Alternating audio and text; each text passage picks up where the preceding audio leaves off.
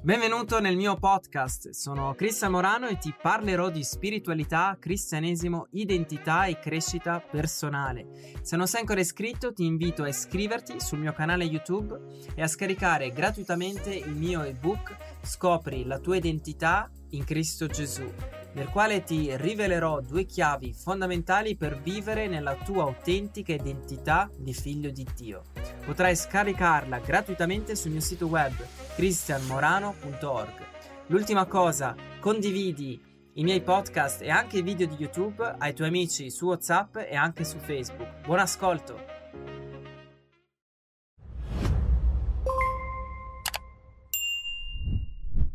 In questo video ti parlerò di 6 fattori, 6 cause che possono portare un ragazzo o una ragazza a diventare omosessuali. Questo a livello psicologico e affettivo. Questo è un video, eh, è un riassunto di quello che dottori come dottor Dean o dottor Nicolosi o dottor Floyd Goffrey e molte ricerche scientifiche e testimonianze eh, di molte persone rivelano e dimostrano che queste sono le principali cause dell'omosessualità.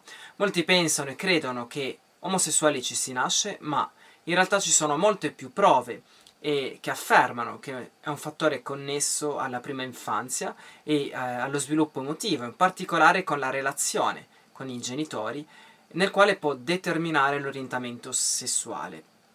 Ma solitamente una persona non ricorda e non, non, è neanche consapevole e quindi pensa che c'è nato. Difatti l'Associazione Americana di Psicologi per molti anni hanno affermato che l'omosessualità era determinata biologicamente, ma nel 2008 hanno cambiato questa affermazione, affermando che è una combinazione di natura, educazione e sviluppo affettivo. Dr. Floyd Godfrey, lavorando con moltissimi omosessuali e attraverso la consulenza e la psicoterapia, ha definito l'omosessualità come la sessualizzazione dei bisogni affettivi e delle ferite emotive. Difatti lui afferma che esistono diversi fattori che contribuiscono allo sviluppo di un orientamento sessuale e non tutti hanno questi fattori, ma alcuni possono averne alcuni e non altri o alcuni tutti.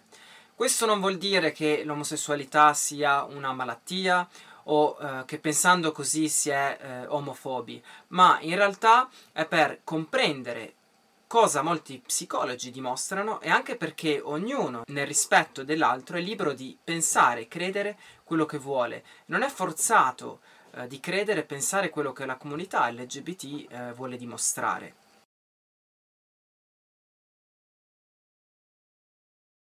Quindi il primo fattore che può contribuire all'omosessualità è l'identità di genere ferita o della mascolinità ferita, che eh, avviene da una parte una disconnessione, un distaccamento con se stessi e con il mondo maschile, questo per quanto riguarda ad un ragazzo e eh, si crea anche una mancanza di stima, una mancanza di eh, consapevolezza della propria mascolinità, identità e dall'altra parte si forma una, una brama di connessione maschile e questo desiderio emotivo di connessione diventa erotizzato e si va da un problema di attaccamento, di connessione, ad un problema di, del genere, fino ad un problema sessuale. La seconda causa è il bullismo. Questo distaccamento interiore viene rinforzato se avviene anche del bullismo, perché se un ragazzo eh, viene preso in giro per difesa e paura, non si sentirà sicuro e quindi si distaccherà o rinforzerà il distacco, chiudendosi in sé o chiudendo una parte del suo cuore,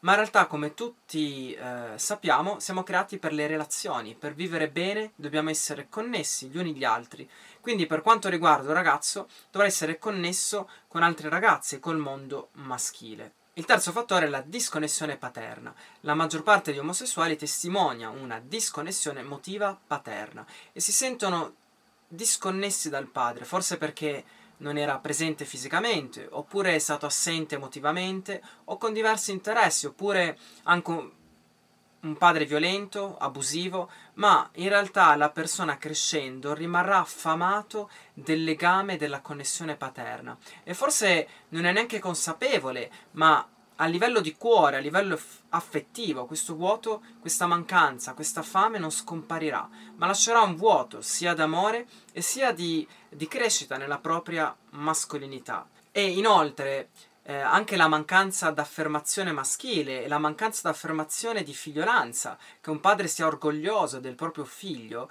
ehm, porta un ragazzo ad essere eh, più vul- vulnerabile. Bisogna anche comprendere che un bambino o un ragazzo interpreta le cose in modo differente da un adulto. Difatti è molto più importante l'interpretazione della persona che in realtà il fatto stesso. Quindi se un ragazzo non percepisce che suo padre desidera la connessione, desidera una relazione, o se il bambino non percepisce l'accoglienza, la sicurezza, la, l'affetto paterno, sicuramente avrà difficoltà di connessione con lui, creandosi un muro eh, di separazione. E solitamente il temperamento anche di eh, un ragazzo omosessuale è la sensibilità, quindi il ragazzo prenderà le cose a cuore, cioè a livello personale, e questo può essere anche un'ulteriore causa di una disconnessione e di una ferita. La terza causa è la confusione materna. Spesso la madre può essere molto prepotente, dominante, piena di controllo, soffocando il ragazzo e quindi si forma un legame morboso con la madre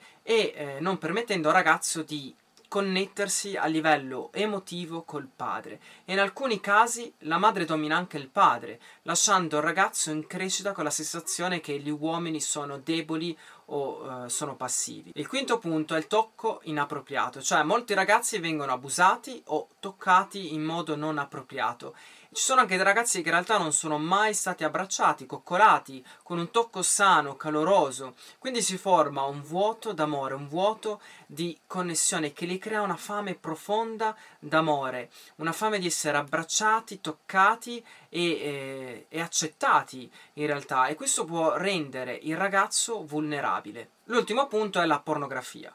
Molte persone guardano pornografia, sia omosessuali e non omosessuali, ma la maggior parte di uomini che hanno l'attrazione dello stesso sesso eh, hanno visto pornografia o eh, ne sono stati dipendenti e la pornografia è un rinforzo di alcune immagini, percezioni e anche della stessa attrazione per lo stesso sesso. Addirittura ci sono dei casi nel quale l'introduzione della eh, pornografia ha introdotto pensieri e sentimenti che prima non esistevano. Quindi questi sono sei punti che molti studiosi, dottori affermano e eh, io personalmente li condivido e in realtà c'è anche una parte spirituale che eh, condividerò in un altro video, ma questi punti sono puramente psicologici, affettivi, senza un'impronta di fede o spiritualità. E ribadisco, questo non vuol dire che l'omosessualità sia una malattia, ma con questo video voglio donarti rivelazione senza giudizio affinché ognuno di noi possa vivere la pienezza della propria autentica identità, vivendo nella libertà, nell'integrità e cercando la verità.